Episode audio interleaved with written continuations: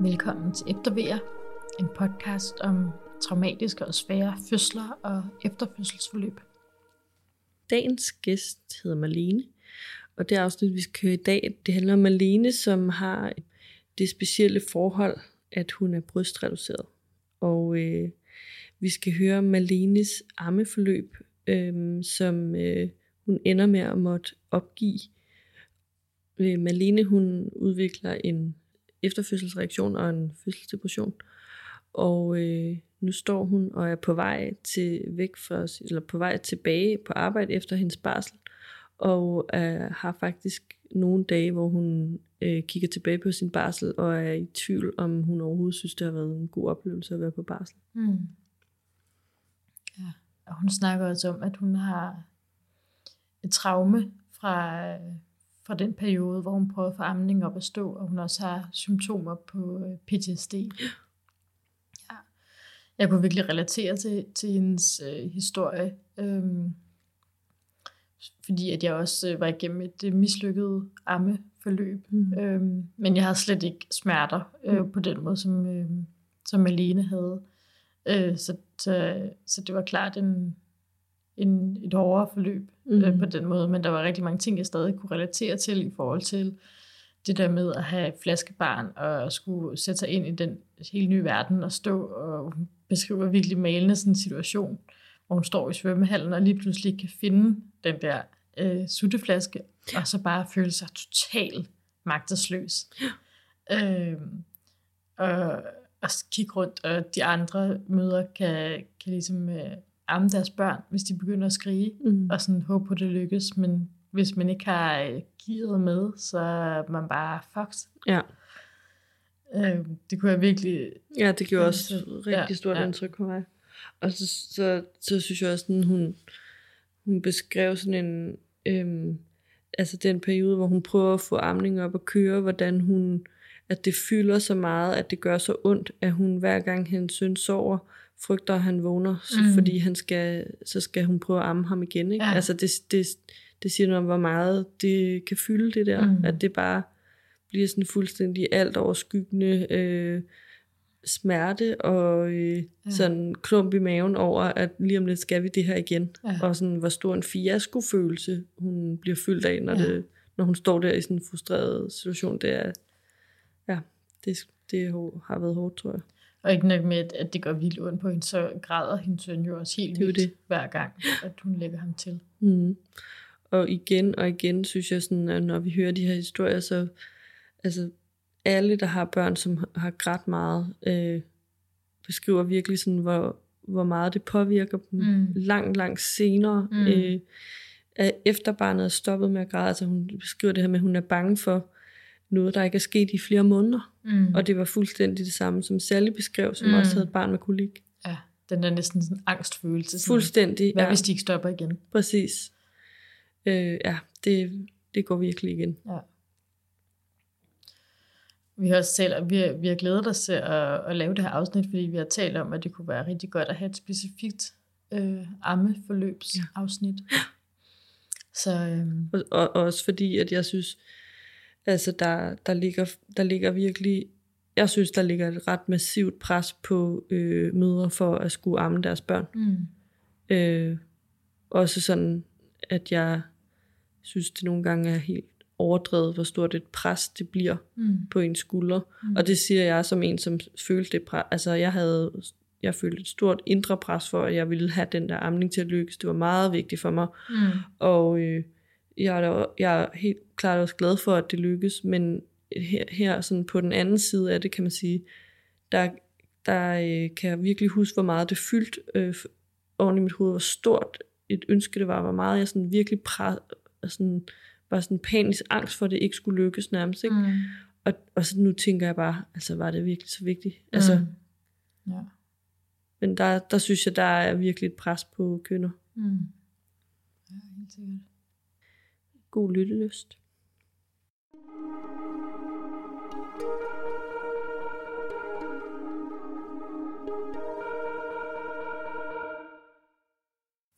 I dag så har vi fået Malene i studiet, øh, som er kommet øh, langvejs fra for at deltage. Det er vi rigtig glade for.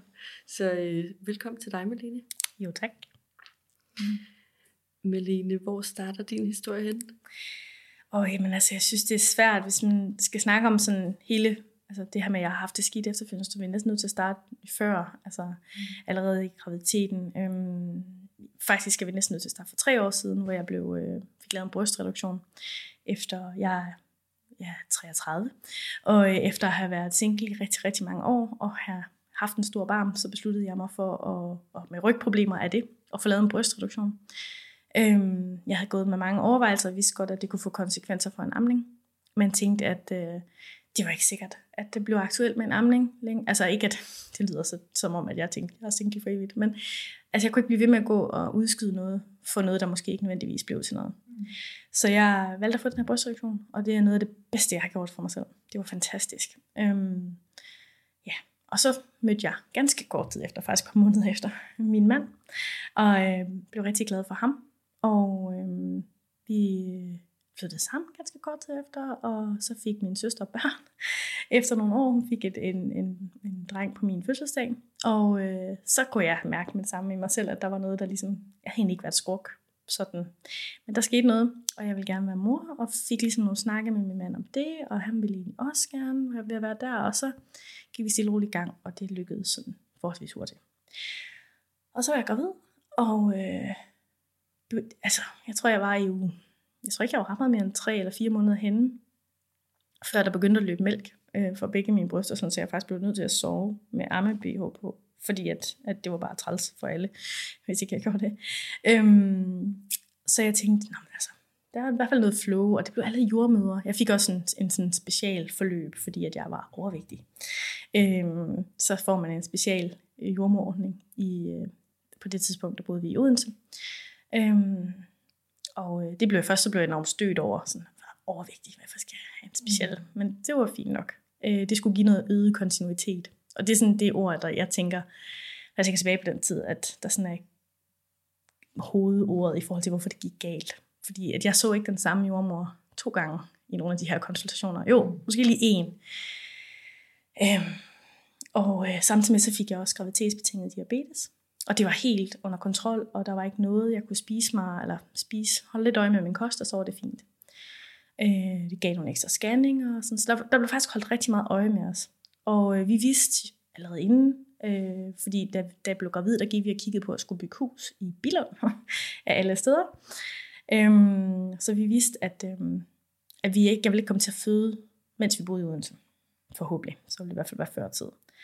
Øhm, og det snakkede vi jo selvfølgelig med dem om, og vi fik ligesom valget, om vi ville føde i, i Jylland, eller om vi ville føde på Fyn. Men uanset hvad, ville det ikke kunne blive, vi ville skulle køre efter det. Fordi at jeg havde den her diabetes. Og så blev vi egentlig enige med os selv om, at jeg har arbejdet på Odense sygehus, og kender Odense sygehus rigtig godt, eller universitetshospital, eller hvad vi skal kalde det.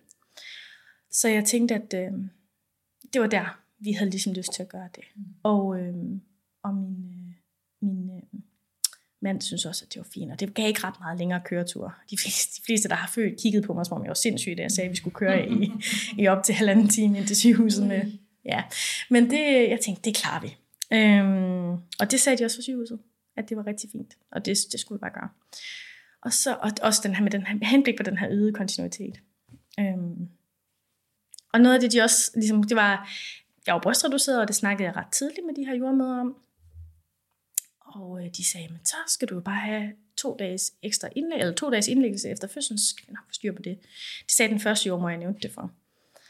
Og så tænkte jeg, men det var fint. Og så den næste gang, jeg var til en jordmorkonsultation, hvor det var meningen, vi skulle snakke om amning, så siger jeg så det samme, så siger hun, er der noget i forhold til amning, så siger jeg, jeg er brystreduceret. Nå? Og så tænker jeg, ah, og sådan var det bare hver gang. Så startede jeg mm. forfra med, at jeg skulle forklare igen, jamen jeg er brystreduceret. Mm.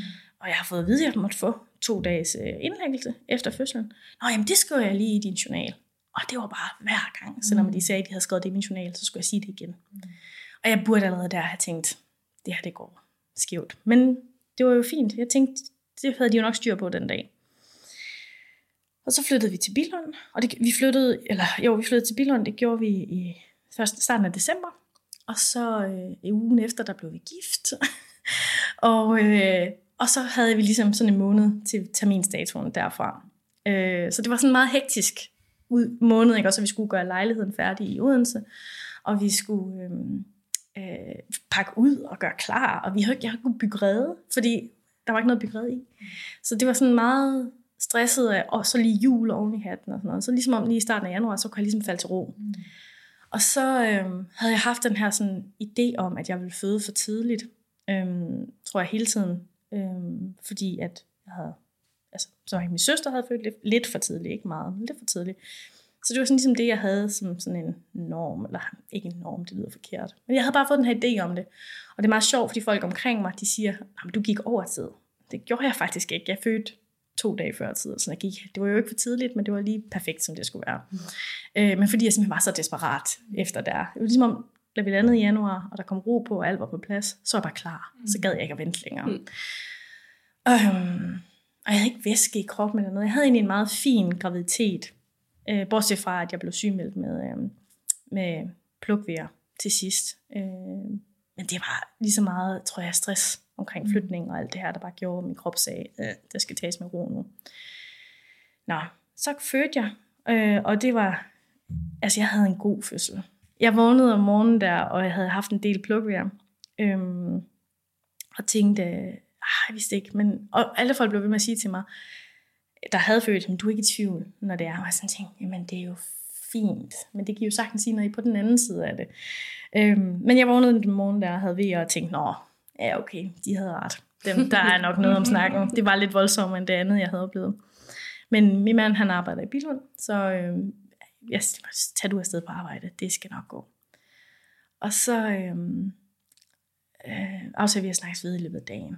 Og så ringte jeg til jordmøderne over i Odense, og de sagde også, at vi snakkes ved, fordi der var slet ikke noget regelmæssigt over det. Og ja, så lagde jeg mig på sofaen og så lidt, lidt One Tree Hill i fjernsynet. Og, øh, Sætter de stadig det? nej, det var på DVD. det er godt, du havde boksen. Fuldstændig, yes. Fuldstændig afslappet der. Og det var, ja, det var meget fint. Og så kunne jeg godt mærke, jeg, jeg tror også, jeg tog også noget til kappet. Jeg kunne godt mærke, at det skulle sådan lidt til intensitet, men der var ikke noget regelmæssigt igen. Og så kom de alligevel ned på sådan, der kunne godt være sådan en halv time imellem dem. Og jeg tror, jeg kan ikke huske, hvornår det var, jeg havde aftalt. Jeg tror, man plejer at sige sådan, hvis der er sådan fem minutter mellem vejerne, så skal man gerne køre, hvis man bruger 20 minutter væk. Ikke? Så der var sådan et eller andet der omkring, men der var jo ikke to i streg, der havde kun været en halv time, eller 20 minutter, tror jeg, jeg havde nede på en enkelt gang. Så det var ikke noget regelmæssigt.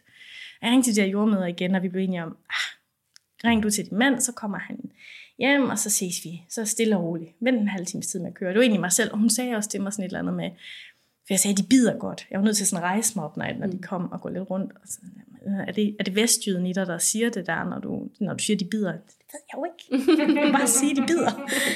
Nå, jeg fik ringet min mand hjem, og jeg sagde også til ham, du tager bare stille og roligt en halv time. Det, så kører vi stille og roligt. Og så kørte vi. Og da vi sætter os ind i bilen, øh, der var der fem minutter imellem vejerne, og okay. de var meget regelmæssige. Ja, det eskalerede. Øhm, og vi skulle jo køre fra Bilund til Odense, og min mand han valgte så at køre over Vejle. Øh, I myldretiden, og det havde vi heller ikke lige sådan tænkt over, så det var op- og nedbremsninger. Og øh, der var jeg lidt presset. Øhm, men vi klarede det, og vi havde sådan en playliste på Spotify, der kørte med noget julemusik der i januar, og jeg prøvede at skippe de der sange og sådan noget. Det var ganske forfærdeligt. Og så midt ind i Vejle, den her myldretrafik, der prøvede jeg for første og sidste gang, for jeg har prøvet det her ikke siden, at kaste op af smerte, fordi det gjorde bare så ondt. Så vi var nødt til sådan at holde ind af sådan en sidevej, hvor jeg simpelthen, fordi vi havde jo ikke taget nogen poser med, vi har simpelthen bare ikke tænkt os om.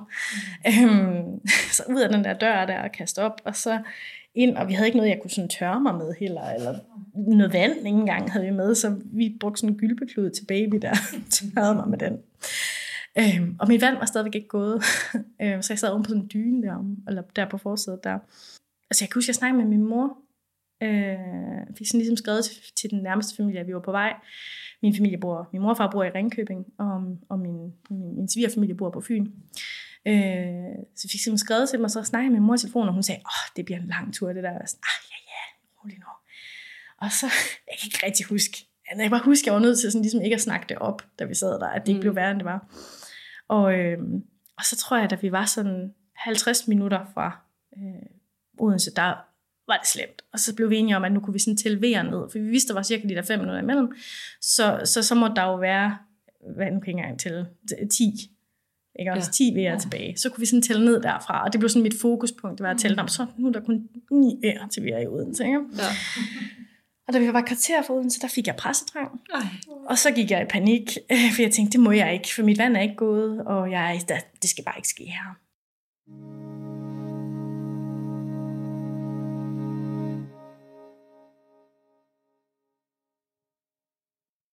Så jeg prøvede sådan at hyperventilere, for jeg havde læst, at hvis man ikke vil presse, så skal man hyperventilere. Så jeg prøvede sådan at hyperventilere mig ud af det.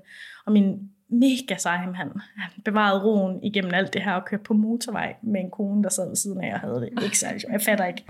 Jeg fatter egentlig ikke helt, at vi klarede det. Men vi klarede det, og ankom til Odense der om eftermiddagen. Øhm, klokken 16.30. Øh, væltede over og fik tjekket bilen ind, hvor jeg også havde en V.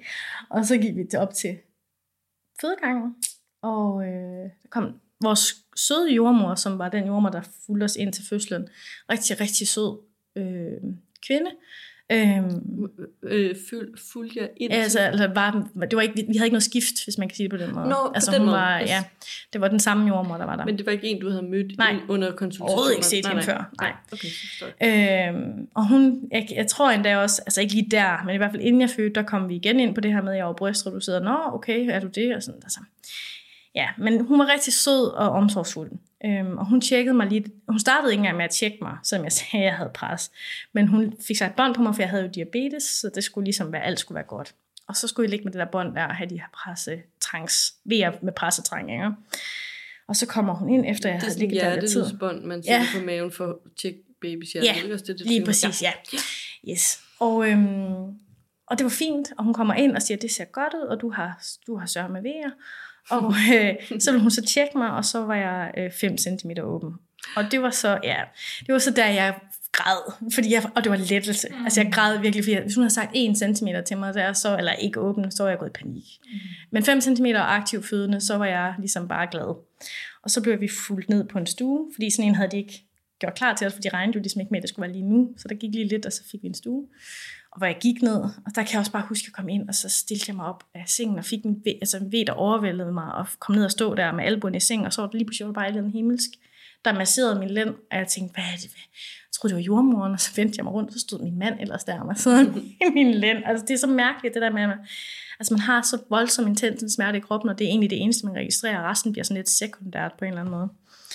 Nå, øh, jeg kom i noget vand, øh, og det, det hjalp ikke på smerterne men det, øh, det gav mig noget ro mellem vejerne, hvor jeg ikke rigtig havde kunne slappe af inden.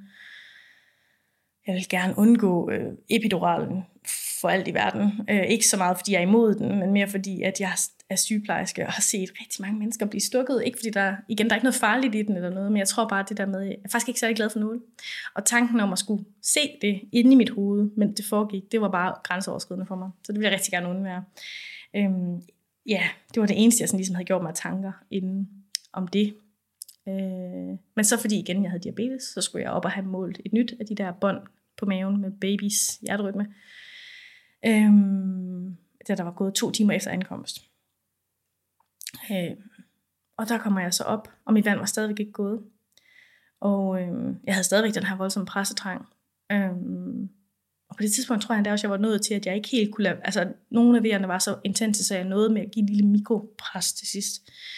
Øhm, men hun ville ikke tage mit vand, fordi at det, det ligesom skulle hjælpe med at føre babyen så langt ned som muligt, sagde hun. Øh, og jeg kan bare huske, at jeg tænkte, ah, men det gør så ondt. Ja. Øhm, men babe, han havde det fint derinde, og øh, så fik jeg lattergas. Og det var fantastisk. det var virkelig, øh, ej, det var virkelig rart. Ikke fordi det tog, igen, det tog ikke smerterne, men det gjorde, at man sådan ligesom, jeg kunne bare være i det på en anden måde. Og øh, så stod jeg der på alle fire med den her maske, og så skete der et eller andet øh, igen mens jeg stod og kom, at de havnede i sin lille mikrobræs. Jeg havde jo ikke fået et lavement. Det sprang, sprang lige let og elegant over, men det fik jeg til at starte med. Og hvem der så end har fundet på, at man skal prøve at holde det inde i flere vejer. Det lykkedes i en ved, men ja. Så jeg havde fået det her lavement, og så kunne jeg mærke, at der skete et eller andet. Øhm, og jeg sagde sådan til min mand, lidt forsigtigt, jeg stod med sådan en dyne, tror jeg, jeg havde hen over mig bag til, sagde, enten er vandet gået, eller også kan det godt være, det er det her lavement, der stadigvæk spørger lidt. Øhm, og min, igen, min fantastisk dejlige mand, han kigger lige så forsigtigt ned og siger, det kan ikke, ikke helt. Jeg tror i hvert fald ikke, det er mange. Så, så han kalder på jordmoren. øh, altså, han, må have meget, han er meget tillidsfuld, tror jeg, siden han løfter dynen der og kigger ind. Men det gjorde han, og det var fint. Og jordmoren, hun kom ned og sagde, men det var ikke... Altså, hun kunne godt, der var sket noget, men vandet var ikke gået. Men det var simpelthen sket det, at min hende, altså hende var poppet ud af mig. Øhm, så jeg var ved at lave sådan en han var ved at blive født med heltekrav, eller tror jeg ja, nok, det hedder. Sejrskåbe, det er ja. det, det hedder, ja. Ikke heltekrav. det, det lyder øh, næsten ens, ikke? Ja, ikke også lige præcis. Begge dele er sejt. Ja. øhm, men øh, ja, og, og det, det, så, så sagde hun, så ville hun gerne tage fandet, fordi så kunne, og så kunne hun lige pludselig godt forstå, at jeg havde haft den her store pressestreng, mm. for der har jo ligget alt det her vand sammen med hans hoved ned, og han, altså han ligget med hovedet nedad i rigtig lang tid, og faktisk også ligget i noget tid inden lavt, altså, så han kunne mærke Ja. Øhm, så hun tog mit vand, og så fik jeg lov til at kravle over på fødelejet. Og, og ja, så, så gik det bare i gang. Og der tror jeg cirka, der var en, altså en time derfra, cirka. Og så var han født. Og det var hårdt. Altså, og, jeg, og jeg synes også, ja, ens krop ved, hvad den laver, men jeg havde svært ved at mærke, hvornår vejerne startede. Så jeg missede næsten altid lige et ordentligt pres. Så jeg fik som regel kun to gode pres ud af en V. Mm. Øhm, og hun, min søde jordmor, der hæppede rigtig på mig, og var sådan, du kan godt. Og til sidst så jeg sådan, nu, altså, nu stopper du med at sige, at jeg kan, fordi det, eller han er her lige om lidt, og jeg var til sidst så sådan, ej, det har du sagt så mange gange nu, at nu tror jeg ikke på dig mere. Mm. Og hun spurgte mig også på et tidspunkt, om jeg ville mærke, hvor langt han var ude, hvor jeg var sådan, nej, det havde jeg slet ikke brug for. Og så gik der sådan 10 minutter, så spurgte hun igen, ja, nu skal jeg vide, at han er der. for jeg troede simpelthen ikke på hende. øhm, og så var, fik hun kaldt en, en mere erfaren jordmor ind, øh, og som på et tidspunkt, det gjorde hun to gange, hvor de sådan stod og snakkede, og den ene gang der sagde, tror du ikke? Jo, siger hun så, hende, hende min jordmor, der ligesom var derinde. Og så var jeg sådan, hvad, hvad, hvad er det, I snakker om? Øhm, jamen, jeg tror bare, han er større end det, jeg har skyndet ham til. Hun har skyndet ham til 3500, og jeg tænkte bare, det magter jeg ikke, det her. Øhm, og så anden gang, det var lige til sidst, så siger de igen, begynder de at stå og viske sådan lidt væk fra mig. Og jeg har også sådan tænkt, hvad er det? Og så igen, der er sådan noget, jeg ved ikke, om det er en, sikkert også andre har lagt mærke til, men fordi man sådan ligesom er inden for et fag, altså som sygeplejerske, mm. så kan jeg bare se på dem, at det var et eller andet, jeg gerne ville vide. Det, altså sådan, I er nødt til, altså, jeg sagde sådan, I er nødt til at fortælle mig, hvad der I snakker om lige nu, for jeg kan se, ja, men vi snakker om, at hvis ikke han snart er ude, så er vi nok nødt til at, at lægge et klip og så, og så siger hun så, da hun kommer over til mig, og det var det eneste, hun sagde, hvor jeg sådan tænkte, det var sgu lidt malplaceret.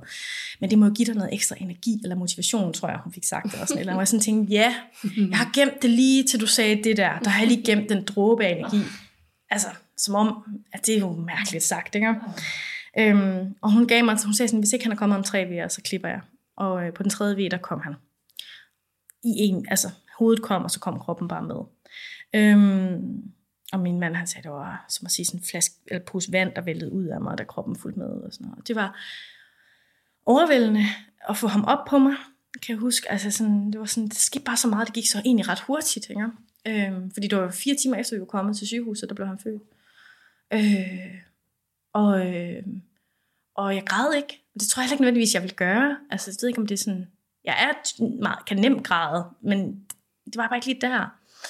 Øh, og min mand, han har nogle billeder af mig, og ham, altså min søn der, fra lige da han er født. Men de første stykke tid efter, der kunne han faktisk ikke se det billede, uden at blive enormt rørt. Og jeg kan huske, når han så det og blev så rørt, så var jeg sådan, det følte jeg bare ikke rigtig på samme måde. Altså, jeg ved ikke hvorfor.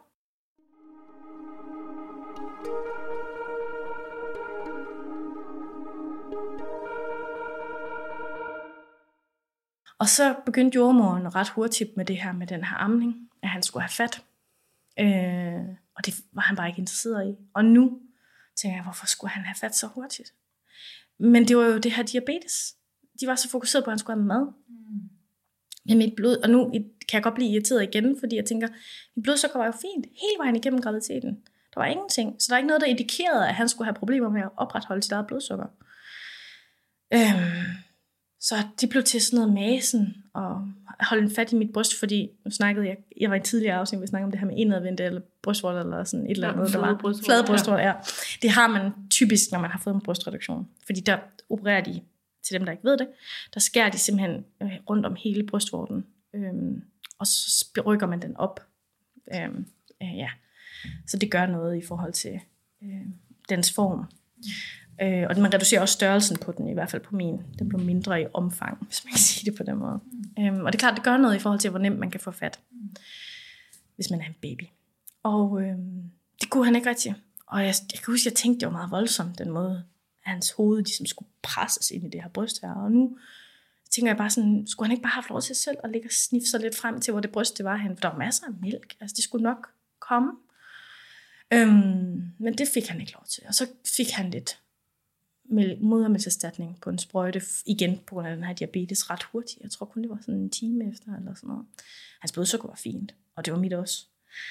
Øhm, og så begynder hun allerede der, altså det, igen det første, hun sagde, den her ellers rigtig søde jordmor, som jeg tænker, jeg tænker, uden at vide noget som helst om deres fag, så tænker jeg også, de må være ramt af det her nedskæringer. De havde ikke travlt. Det havde de ikke. Det kunne vi mærke, de ikke havde. Men jeg tror bare, når jeg selv har arbejdet på en meget presset afdeling, så ved jeg, at man nogle gange kan blive ramt af den her rutine. Fordi man er bare nødt til at have pres på hele tiden, og så lærer man måske ikke. Det var en af grundene til, at jeg selv skiftede fra et af mine tidligere afdelinger. Det var det her med, at jeg lærte ikke patienterne at kende, for jeg ikke tid til det. Øhm, så noget af det første, hun sagde efter jeg fødte, det var, ej, du føder det bare hjemme næste gang. Og sådan, det må jeg jo ikke. Eller jo, jeg kan, at man må jo egentlig alt, men jeg har diabetes. Det, det er det første, der står i min journal, når du læser den. Hvordan kan du allerede have glemt det? Øhm, nå ja, så, altså, og så siger hun så også ret hurtigt, vi skal jo bare hjem og nyde det her. Og jeg sådan, jeg havde allerede sagt til dig, du, ved, du har været med i samtalen. Vi havde fået to dages indlæggelse, og jeg ved, at I ikke har travlt.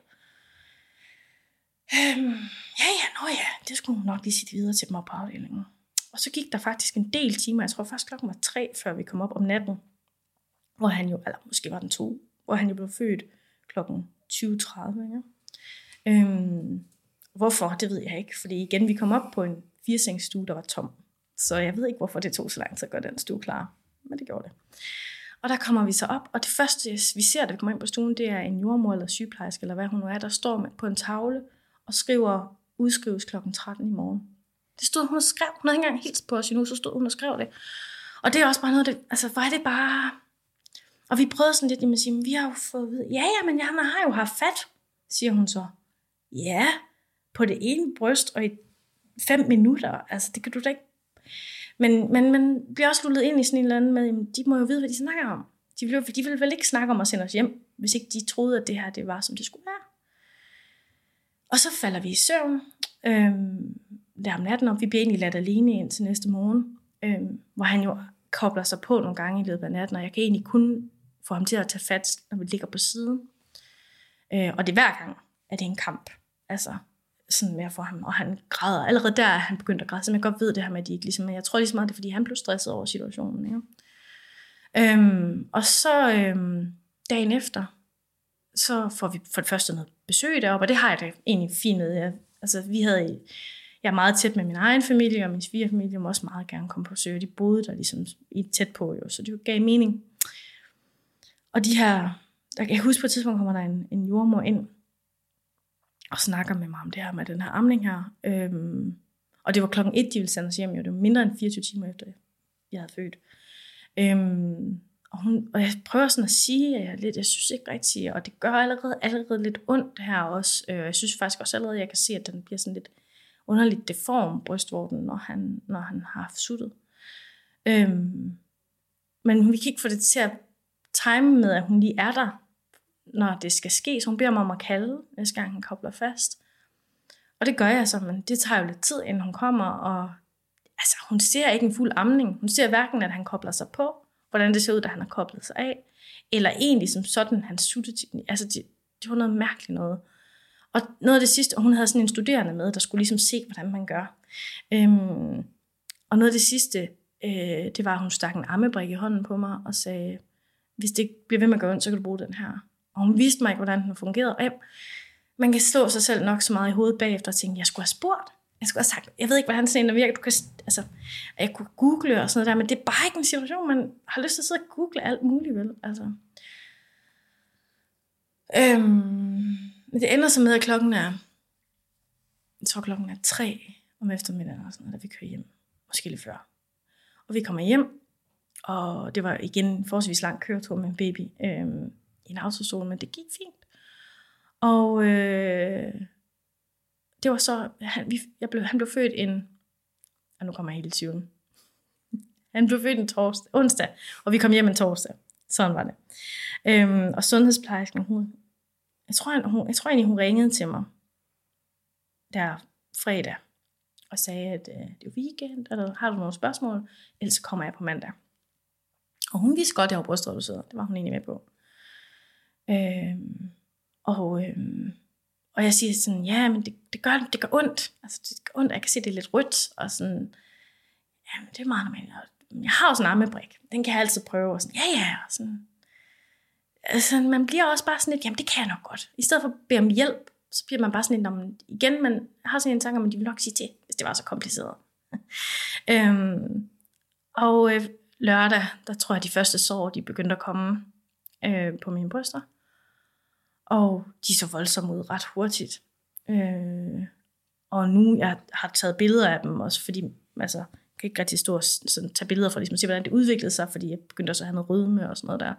Og nu når jeg ser de billeder, så tænker jeg, hold kæft, man. Tænk, tænk, at man kan være i det. Og jeg, jeg kunne ikke få noget for ammebrikken til at sidde fast, så han ammede jo på de her sår her. Mm. Øhm, men øh, altså, i de første par dage, der virkede han tilfreds. Og mælken løb egentlig også fint til. Et andet problem, når man er brystreduceret, det kan være, at de, har, at man, de skal jo nogle af de her de mælkekanaler over.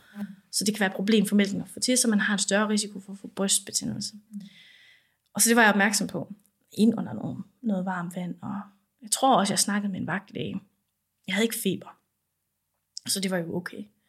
Øhm, og øhm, så om lørdagen, der skulle vi også noget andet. Man skal have taget den her hele prøve. Eller hele prøve, ikke hele prøve. hele prøve. Øhm, og, øh, og de skal lave en, en høretest. Og så kom vi derned. Og så kan jeg huske, at jeg skulle amme, da vi sidder inde med hende, for at prøve at give ham lidt, øh, altså for at give ham lidt mad. Øhm, og så tager jeg min amme ned, og så kigger den her jordmor bare på mine bryster, som om, af, hvordan kan du være? Og jeg bare, efter kan jeg huske, at jeg tænkte, okay, fordi der havde jeg kun selv set det, og min mand havde set det, og, og vi havde egentlig bare tænkt, det ser slemt ud, men jeg kunne bare se i hendes øjne, det der, mm. det var ikke rart. Nå. Og, og hun bruste mig, for jeg ligesom kunne, jeg sad bare og tænkte, hvad skal jeg ellers gøre? Mm. Altså,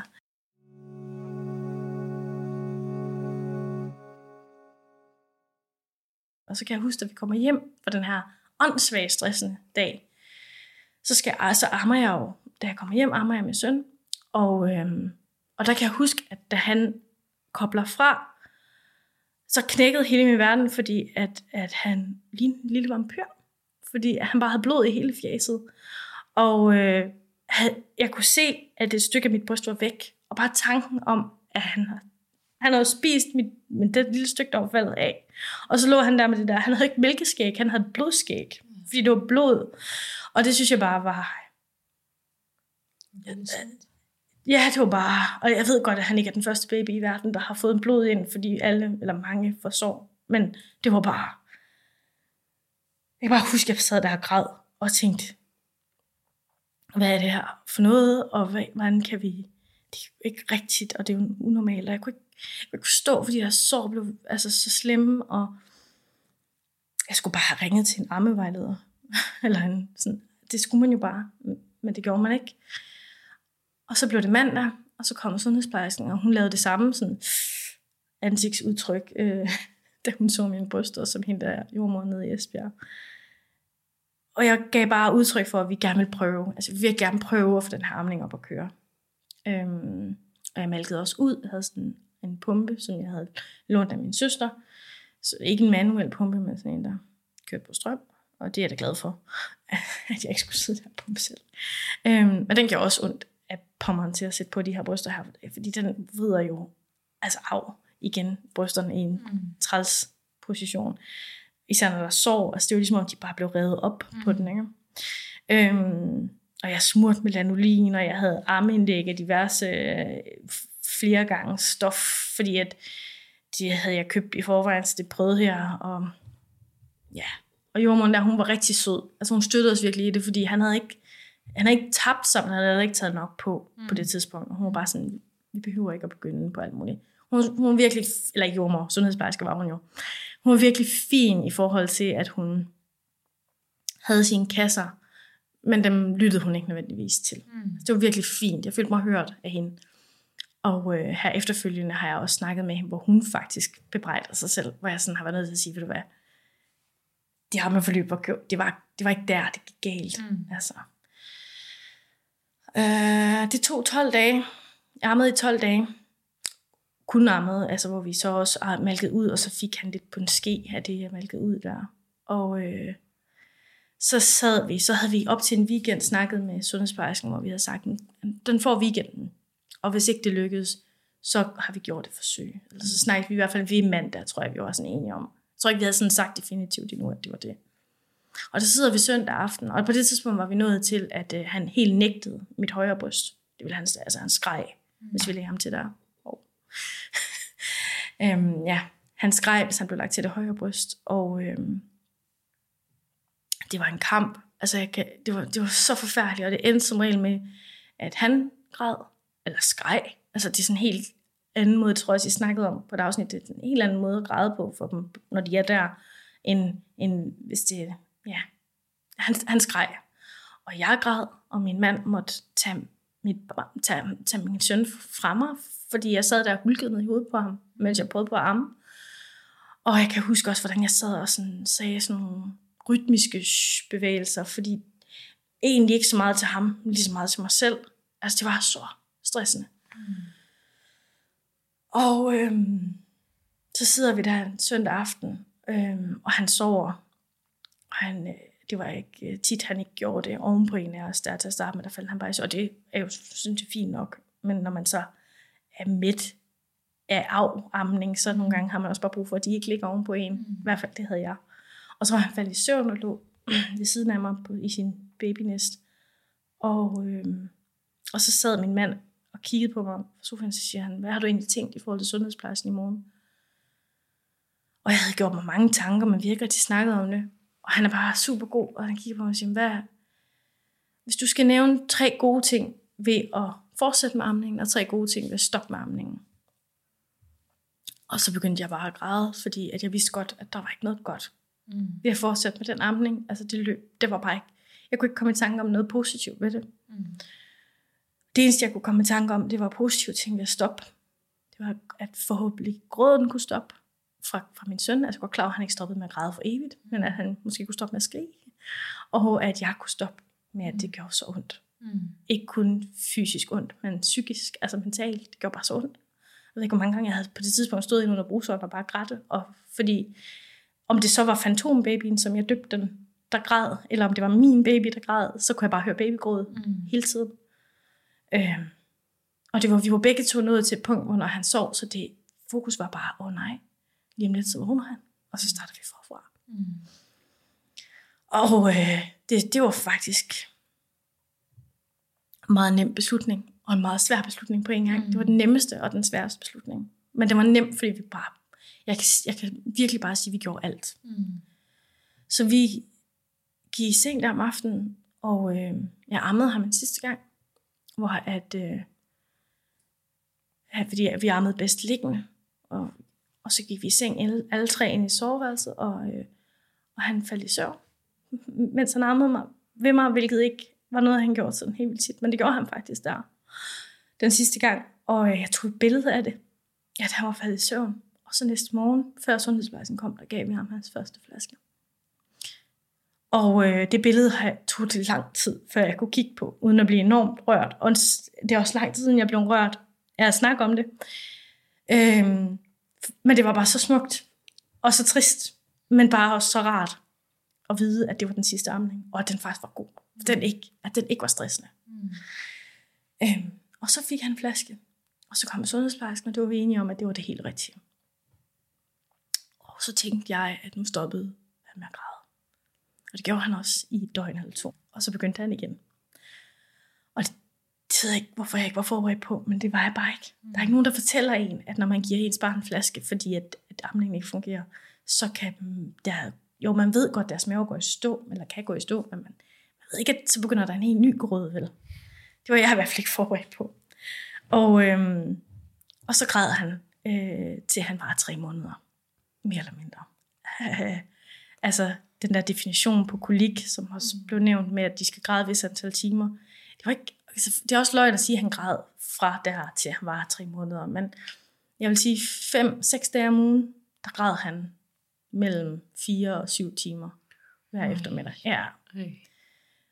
Og øh, jeg ved ikke, hvad jeg havde gjort, hvis det havde været om, om, om natten også. Mm. Så tror jeg ikke, jeg havde, altså jo, jeg havde nok klaret det, men jeg ved ikke, hvordan jeg havde klaret det. Mm. Det, det var hårdt. Mm. Og min mand synes det var hårdt. Og min, jeg er slet ikke i tvivl om, at min søn også synes, mm. det var mm. hårdt. Det gav han i hvert fald udtryk for. Mm. Og det var jo, fordi hans mave gik i stå mm. af den her modermælserstatning. Mm. Og igen, altså, noget jeg heller ikke forstår, det er, at man, det her kontinuitet, og hvorfor var der ikke nogen, der havde snakket med os om, hvad vi skulle gøre, hvis vi skulle, altså, sandsynligheden for, at vi skulle give flaske, var jo større for alle andre. Hvorfor var der ikke nogen af os, der har snakket med os om det? Ja, de går bare i stå med deres mave. Og det er, fordi de ikke er vant til det, og de ikke, det er ikke meningen, de skal introduceres for komælk så tidligt, eller mælk, ud over modermælkserstatning, så tidligt i deres liv. Så min søn har faktisk aldrig prøvet det der med at have amme øh, mave. Altså han har aldrig nogensinde haft afføring mere end to gange på en dag. Mm.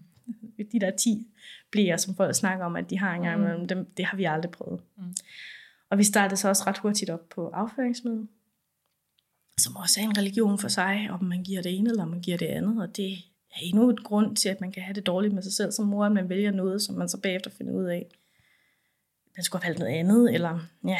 At øh, han fik øh, afførende middel ja. efter efter han havde fået flaske. Ja, men havde han, hvor, hvor, hans hvor længe var hår. hans, øh, når han fik hår med? Ja, han fik hår med. han kom af med noget ja, to men, gange om dagen, men nej, det var for hårdt. To gange om dagen, det er en, det er en god dag. Okay. Mm. Altså, han, han har også gået tre dage uden, og det ja. må du godt, når du er flaskebarn. Eller ja, rammebarn, ja, omvendt. Ja. Øh, men, men, i princippet ikke, når du er flaskebarn. Nej, der skal man helst komme af med noget hver dag. Ja. Men ja, han græd, øh, og øh, svæver, folk blev ved med at sige til os, 12 uger, så stopper de som regel. Og vi tænkte, ja, ja, ja, ja. Men igen fik de der folk, der siger noget, og man tænker, ja, ja, de fik sgu ret alligevel. Fordi mag, på magisk vis fra den ene dag til den anden, så stoppede det.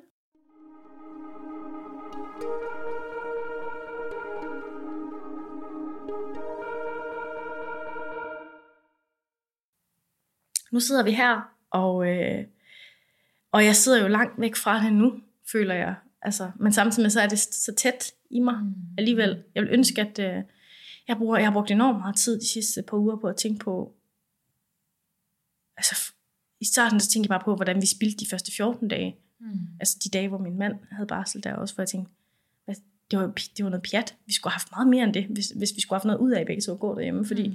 det var bare overlevelse. Mm. Det var amningen. Det var de første 14 dage, der gik med det. Mm. Og, øh, og jeg tænker nu, hvor vil jeg ønske, at, at jeg bare kunne tænke tilbage på noget positivt. Det kan jeg ikke. Jeg er virkelig svært ved at finde noget positivt. Og det er jo også et symptom på, at man sidder her og har en efterfødselsreaktion, som nu også formentlig har sat sig til noget depression. Altså, man er fanget i det. Og øh, i forhold til flaskebarn også, det giver også en helt anden dimension af, fordi og man kan som flaskemor, så der er mange, det første folk, de siger som regel, når man siger, at man er nødt til at gå til flaske, det er, jamen, det er også mange fordele ved at give flaske. Jamen, det er der også. Det var ikke det, jeg ville. Mm. Altså, jeg forstår godt, hvad du mener, og du siger det for at være sød, men, mm. men jeg vil faktisk hellere have, at mit bryster havde virket. Mm. altså. Øh, og det har helt klart givet nogle fordele. Jeg har givet den fordel, at min mand i de perioder, hvor jeg har været allermest presset, øh, har kunne tage ham om natten, og det gør han stadigvæk. Men hvis jeg havde gået ammel, så var det ikke sikkert, at det havde været nødvendigt. Mm. Så har jeg måske haft et andet overskud. Mm. Jeg ved det ikke. Mm. Men, og så har det også givet nogle... Jeg, den første gang, vi var til babysvømning, der, øhm, der øh, jeg var så nervøs. Fordi igen, når man har et barn, der græder så meget, og har haft et barn, der græder så meget, så er man jo bare så pisse nervøs for, at det skal give sig til at græde igen. Mm. Og det er selvom, at det er flere måneder siden, de har gjort det sidste. Så stadigvæk nu, tror jeg faktisk godt, jeg kan blive ramt af, hvis han begynder at græde, og jeg tænker, åh oh, nej, bare du ikke bliver ved. Mm. Altså, bare jeg kan stoppe det igen. Mm. Og hvor gammel er din søn nu? Han er, han er lige blevet 10 måneder. Øhm, men altså, det, han, har ikke, han har vidderligt ikke haft sådan en dag siden, her, siden han, den 31. marts, hvor han blev døbt. Ja, den sidder stadig i det, den frygt. Fuldstændig. Ja. Og jeg kan huske, at vi, jeg ved for, så faktisk ikke lige, hvor gammel han var, da jeg var til babysvømning der første gang. Men jeg kan huske, at vi var, vi var derinde, og det gik rigtig godt. Altså selv babysvømningsdelen var bare rigtig fin. Og så bagefter, jeg havde jo troligt som flaskemor, jeg tænkte, jeg havde pakket en brik, ammebrik, altså som flaskebrik ting, øh, modermæsserstatningsbrik. Og jeg havde pakket en flaske, og øh, det, det, var helt, det hele var klar. Og så kommer vi ud, og det, var, det er en rimelig stressende situation. Øh, man står der, og man skal vaske sig selv, og babyen skal vaske, så man er nødt til at lægge babyen fra sig, og det synes han ikke var så fedt. Så han begyndte at græde, men så tænkte jeg, han er nok sulten. Og alle de andre ammende mødre, de sad jo og ammede deres børn, så jeg tænkte, nu kan jeg gå ud og give en flaske. Og så kunne jeg bare ikke finde den flaske. Jeg kunne finde brikken, jeg kunne ikke finde flasken. Og han græd. Og jeg kunne høre, at han græd. Jeg, var nødt, jeg kunne ikke stå med ham, så han lå ved siden af, så jeg kunne høre, at han græd dernede. Og jeg rodede efter den der flaske, og jeg kunne ikke finde den. Og jeg gik i panik. Jeg kunne bare mærke, hvordan min krop den bare reagerede. Og øhm, jeg vidste ikke, hvad jeg skulle gøre uden den flaske, for jeg kunne ikke, øh, jeg kunne ikke stikke min bryst Det virkede jo ikke. Og der var, det var i Grænsted, ikke? så der var jo 20 minutters kørsel hjem i hvert fald. Mm. Øhm, og man var omringet af mødre. Af mange mødre, for det var, det var et større hold. Og, øh, og så, var der, og så begyndte jeg, nej, så, jo, så satte jeg mig ned med ham og prøvede at trøste ham. Og, jeg, og der var en anden mor, der fandt, hun havde en anden flaske, som hun kunne, den kan du prøve at få, men det var så, vi, giver, vi bruger Philips flasker, og det var en mammeflaske. Og hvis ikke man giver flasker, det er måske lidt det samme som sutter, ikke også? Man ved, at ens baby gider mamsutter, men det gider ikke Philips sutter. Det er det samme. Han nægtede den her flaske. Han blev faktisk nærmest sur over, at jeg gav ham den her flaske her. Og skreg endnu mere. Og øh, så satte jeg mig ned og prøvede at trøste ham. Og jeg var nøgen, våd stadigvæk, og han var nøgen. Og så, så jeg trøster ham, og så tisser han ned i en fremmed persons autostol, der står lige ved siden af. og det er sjovt nu. Men i situationen, der var det bare dråben, der gjorde, at jeg bare vrælede. Altså virkelig bare hulket ind i det her omklædningsrum. Fuldstændig blottet, både fordi jeg var nøgen, men også fordi jeg sad der som en mor, der kunne få mit barn til at stoppe med at græde. Mm. Og så havde han så lige tisset ned i en fremmed mand, persons autostol. Og øh, jeg vidste ikke, hvad jeg skulle gøre. Og, øh, jeg græd, og jeg græd, og så kom jeg jo afsted med nogen fra mødergruppen, og den ene fra mødergruppen kom og sige, hvad så, hvad er der noget, jeg kan gøre? Så jeg har tisset en autostol. Jamen, det er min autostol. Pyt med det, siger hun så. Og ja, altså, jeg tænkte bare, Nå, nu tager vi kredsen. Jamen, han græder jo. Ja, nu tager vi kredsen, og så går du ind og vasker dig. Og så kommer du tilbage, og så skal lige finde ud af, jeg var bare, der kom fremmede møder hen til mig, og sad og trøstede mig, ikke også? Og jeg, i øjeblikket kan jeg bare huske, at jeg tænkte, nej, hvor må de bare tænke, jeg er en dårlig mor. Nej, hvor må de bare tænke, hvilken mor glemmer sin flaske? Altså. Og så gik jeg ud og vaskede mig, og gik ud på toilettet, og stod og hulkede derude. Kommer tilbage igen, og jeg kunne høre, hvordan han græd. Stadigvæk. Kommer tilbage. Så var der en, der havde fundet min flaske. Den lå nede i pusletasken. Jeg havde bare ikke kunne få øje på den. Og så blev det endnu en slåen i hovedet, fordi hvis jeg nu bare havde fået øje på den, så havde jeg kunne give ham. Men det. Og så prøvede vi så, når vi havde fundet flasken, at give ham den, men han var bare tosset. så der var ikke noget at gøre. Øh, og så gik jeg frem og tilbage og sang, øh, jeg ved en lærke redde, tror jeg, med ham inde i det her omklædningsrum, og måtte sådan gå lidt væk og få ham til at øh, prøve at få ham, og så faldt han i søvn grædende.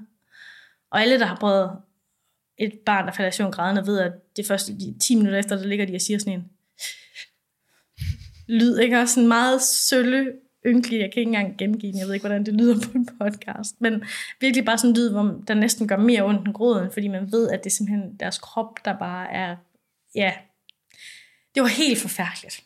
Men lige der kan jeg bare huske, at jeg så tænkte, hvis jeg havde kunne amme, mm. så havde jeg bare kunne stikke mit bryst i munden på ham, mm. og så havde alt været godt. Mm. Mm. Og jeg forbandede de der flasker mm. meget langt væk. Mm. Mm. Ja, og det er sådan noget, det, det ved man ikke, vel, før man mm. sidder i det. Og den oplevelse tror jeg da helt klart også har været en del af bagagen, der har gjort, at, at, at det bare ikke har været super fedt. Mm. Altså, og som også har været med til at gøre, at grådet bare trigger mig fuldstændig. Jeg kan stadigvæk altså, få helt sved i håndflader, og jeg sidder og snakker mm. om det nu. Mm. Øhm, og, øhm, og det hele det væltede så der var det ikke væltet endnu, hvis man kan sige det på den måde. Det hele væltede sig for mig. Det blev ved med at være rigtig hårdt. Og jeg blev ved med at have rigtig svært ved, når han græd. Altså, det, fordi babyer græder jo. Men det blev til sådan noget med, at jeg nærmest sad, altså man ser på film det der med, når folk de sidder og rocker, mens de græder, Altså hvis han, det, det gør mange møder af sig selv, hvis deres barn græder, og de ikke selv sidder med dem, så begynder man selv at sidde og vippe, ikke også? Fordi det er det, man gør instinktivt for at trøste dem. Mm. Og det gjorde jeg bare hver gang, det endte med, at jeg sad sådan, og, og flere gange efterfølgende måtte min mand også bare tage over, fordi det endte med, at jeg sad og græd samtidig med min søn græd. Mm. Og tage ham væk. Øhm, og så har jeg faktisk, det har været lige inden sommerferien, i juni måned eller sådan noget, der øhm, øhm, var min mand taget på arbejde. Og nej, min søn har været fire og en halv måned gammel. Så lad os lige tænke, det har været i maj, maj måned, starten af juni. Fordi det viste sig, at han var ved at få tænder. Han fik også tænder tidligt, viste det sig også. Men det vidste vi ikke på det tidspunkt. Han han bare begyndte at græde igen. Øh, og især sådan, når han skulle have flaske. Vi kunne ikke få ham til at tage flasken. Og når man først har prøvet, at de ikke gider at tage brystet, så går der panik i en, når de også begynder at afvise flasken. Altså jeg var, jeg var så hundeangst for, hvad der ville ske, hvis han ikke ville tage flasken lige pludselig. Og så var min mand taget på arbejde, øhm, og jeg prøver at give ham flasken, øh, og han ville bare ikke, og det han græd, og jeg græd, og jeg nåede også til et punkt, altså det, har, det er sket et par gange efterhånden, måske også mere end et par gange, hvor man bliver så frustreret, så man simpelthen bare kommer med en, en, et udbrud, ikke? som gør barnet bange, fordi at man ikke, man råber jo ikke af barnet, men man råber simpelthen, eller hæver stemmen, eller siger en lyd i frustration, fordi man ikke kan andet. Og så bliver man ked af det med det samme, fordi man kan se, at barnet bliver bange. Og man føler sig også, fordi man, man, man må jo være den eneste mor i hele verden, der nogensinde er kommet til at gøre sådan over for sit barn. Men det sjove er, når man åbner op og fortæller det her, så finder man ud af, at det har langt de fleste mødre og fædre gjort. Ja. Og der er ikke noget galt med en for det. Og der er ikke noget galt med en for at synes, at det, at det er hårdt at være i. Men, men lige i øjeblikket, så føler man sig som en elendig mor. Og det var sket nogle gange efterhånden på det her tidspunkt. Og så skete det igen her, hvor jeg sad alene med ham. Øhm, og han blev bange og græd endnu mere. Øhm, og man sidder med samme slår man sig selv i hovedet med, fordi selvfølgelig græder han, fordi et af de to mennesker, han stoler på, allermest i hele verden, har lige gjort ham bange. Så selvfølgelig græder han, og man føler bare, at man har ødelagt ham permanent for livet, fordi det er jo sådan, man udvikler angst, tænker man. Fuldstændig irrationelt. Men det tænker jeg, tænkte jeg i hvert fald i øjeblikket. Og øh, sad der og græd og græd og græd, og ringer så til min... Øh, jeg tror, jeg startede med at ringe til Tommy, og han tog ikke telefonen, fordi han var på arbejde. Øhm, og så tror jeg, jeg får ringet til... Jeg tror, jeg får ringet til min mor. Det er utroligt, man kan, men jeg tror simpelthen, det er, fordi det er så intens en oplevelse, ikke? Mm. at man... Ja, så får jeg ringet til min mor, og som jo får sin egen grædende datter i røret, og sidder langt væk og kan ikke gøre noget. Øhm, og sikkert i virkeligheden også bliver vildt ked af det, når man tænker på, hvordan man har det nu med sit lille barn. Ikke? Så jeg tror ikke, den følelse stopper. Øhm, så hun får sådan ligesom sagt, du må ringe til nogen, ring til sundhedsplejersken eller en eller anden. Og så ringer jeg til min sundhedsplejerske, som er altså fantastisk. Fantastisk. Ringer til hende og siger, forklarer hende, hvad der er sket. Græder jeg jo, kan næsten ikke, jeg tror næsten ikke rigtig, hun kan forstå, hvad jeg siger. Og så siger- får hun sagt, jeg er der om fem minutter. Og det var hun.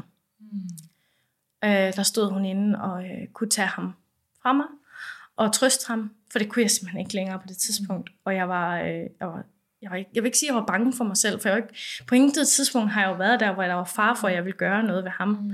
eller ved mig selv. Men jeg var bare bange for, at min krop, den reaktion, min krop havde, jeg kunne ikke styre det. Jeg kunne Mm. ikke styre Hvad jeg blev var det for en re- øh, reaktion, din krop? Jamen den der gråd, altså jeg selv græd, Mm. og bare rystet og høj puls og svedig, altså det var jo det var nok i virkeligheden et angstanfald. Mm. Og jeg har aldrig prøvet, prøvet det før. Jeg prøvet det en gang siden, og det var i sidste uge. øhm, og, øh, og hun fik mig ligesom sagt, prøv at se, se Malene, han, han er her, han, er, han smiler, og nu er han, han slapper af nu, alt er godt. Og, jeg, og i mellemtiden havde jeg fået fat i min mand, som så også kom hjem og var der. Og vi blev enige om, at nu, det var sgu nok ikke så godt. Og på det tidspunkt var jeg blevet screenet. Det bliver man jo ikke, jeg kan ikke huske, hvor lang tid efter. efter. Ja. Og der havde jeg skruet sådan lidt til den høje side, men ikke højt nok. Og der havde min sundhedsplejerske, vi havde sådan lidt smilende sagt til hinanden med et glimt i øjet, jamen Malene, du er nok alligevel aldrig typen, der vil få nul i den der. Sådan, fordi jeg er en melankolsk, altså jeg, Mm. jeg, jeg føler ting. Så det, ville, det havde hun nok ret i, og det havde vi grinet lidt af. Øhm, og så scorede hun mig igen, og så lå jeg, jeg kan ikke huske, hvad jeg fik, men så lå jeg til den højre side. Og så blev vi enige om, at jeg skulle prøve at ringe til min læge, og snart tage en snak med dem. Og hun skrev så også et brev til min læge, hvor hun ligesom forklarede, hvad jeg havde sagt og sådan noget der. Øh, og hun gjorde meget ud af at sige, at det her, det var ikke fordi, hun, der var ikke nogen, der var ikke nogen, der var, jo- det var jo ikke en, en, hvad hedder sådan noget, det var ikke noget, hun meldte til nogen eller noget, mm. det var jo vidderligt bare, fordi jeg sagde. Men det, det bliver man jo også bange for. Man bliver også bange for, hvad der kommer til at stå om en, og alle sådan nogle ting. Øh, det var i hvert fald noget, jeg tænkte. Øh, bagefter står der nu, at jeg er sådan en, at jeg er psykisk ustabil, eller mm. ja, øh, overvejer de, om jeg er en dårlig mor. Men det var slet ikke det, det handlede om. Øh, og så kom jeg til min læge, og øh, når man lige er flyttet til en ny by, så kender man heller ikke sin læge. Så det var også grænseoverskridende at sidde der for, overfor en fremmed mand. For første gang? Ja, faktisk. Mm. Men han var rigtig sød, og øh, fik bare sagt, at det her det lyder som noget, du skal snakke med en psykolog om. Og så er det det åndssvage system, at når man skal snakke med en psykolog, øh, det er jo privat, og de må ikke komme med anbefalinger. Så min læge måtte ikke sige, den her psykolog er rigtig god til at snakke om efterfødselsreaktioner. Og det måtte min sundhedsplejerske heller ikke. Så så står man der og har det faktisk af helvedes til, og så skal man selv til at finde en psykolog, mm. som tager sig af efterfødselsreaktioner.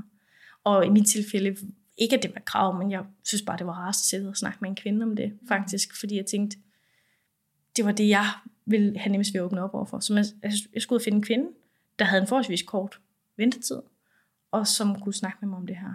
Og det var bare så det kan, man, det kan man bare ikke, når man sidder der. Men det lykkedes. Og hun var rigtig sød også. Og øh, havde nogle gode snak med hende. Og hun fik mig ligesom fik ved, altså fordi noget af det, jeg er allerbedst til, det er at sige til mig selv, at jeg er en dårlig mor. Det er virkelig den mantra, der kan køre ind i mit hoved, når jeg, når jeg får det skidt. Øhm, og øh, alle, der møder vores søn, siger, at han er den mest glade, smilende, udadvendt dreng. Og det, og det, det og hører jeg bare ikke nogen gange. Jeg kan også huske, der var en dag, hvor der var en, der sagde det, hvor jeg sådan, han, han virker bare så glad, hvor jeg sådan tænkte, nej, han græder jo. Men det gør han ikke. Og jeg, da jeg sådan skulle tvinge mig selv til at tænke, hvornår græd han sidst? Sådan rigtigt, så kunne jeg ikke huske det sådan. Mm. Så det var bare en historie, der havde sat sig fast i mit hoved. Mm. Så det er meget af det, jeg har arbejdet med, det er ligesom at få, få prøve at fokusere på det positive. Mm. Øhm, og det gik godt. Jeg havde en god, hård, men god sommerferie. Min mand, han havde tre ugers ferie. Altså, vi havde en god sommerferie, hvor jeg havde mange hårde dage, hvor jeg græd. Øhm, og jeg synes ligesom, jeg var kommet ovenpå igen. Og nu var min barsel, den sådan ligesom lagt inden jeg skal starte på arbejde her først i 12. Der, øh, der er ligesom om, så kigger man tilbage på den her barsel, og bliver ramt af et eller andet med, at der ikke rigtig har været noget godt i den. At det bare alt sammen har været mig, der har haft det skidt. Eller kristen, der har grædt.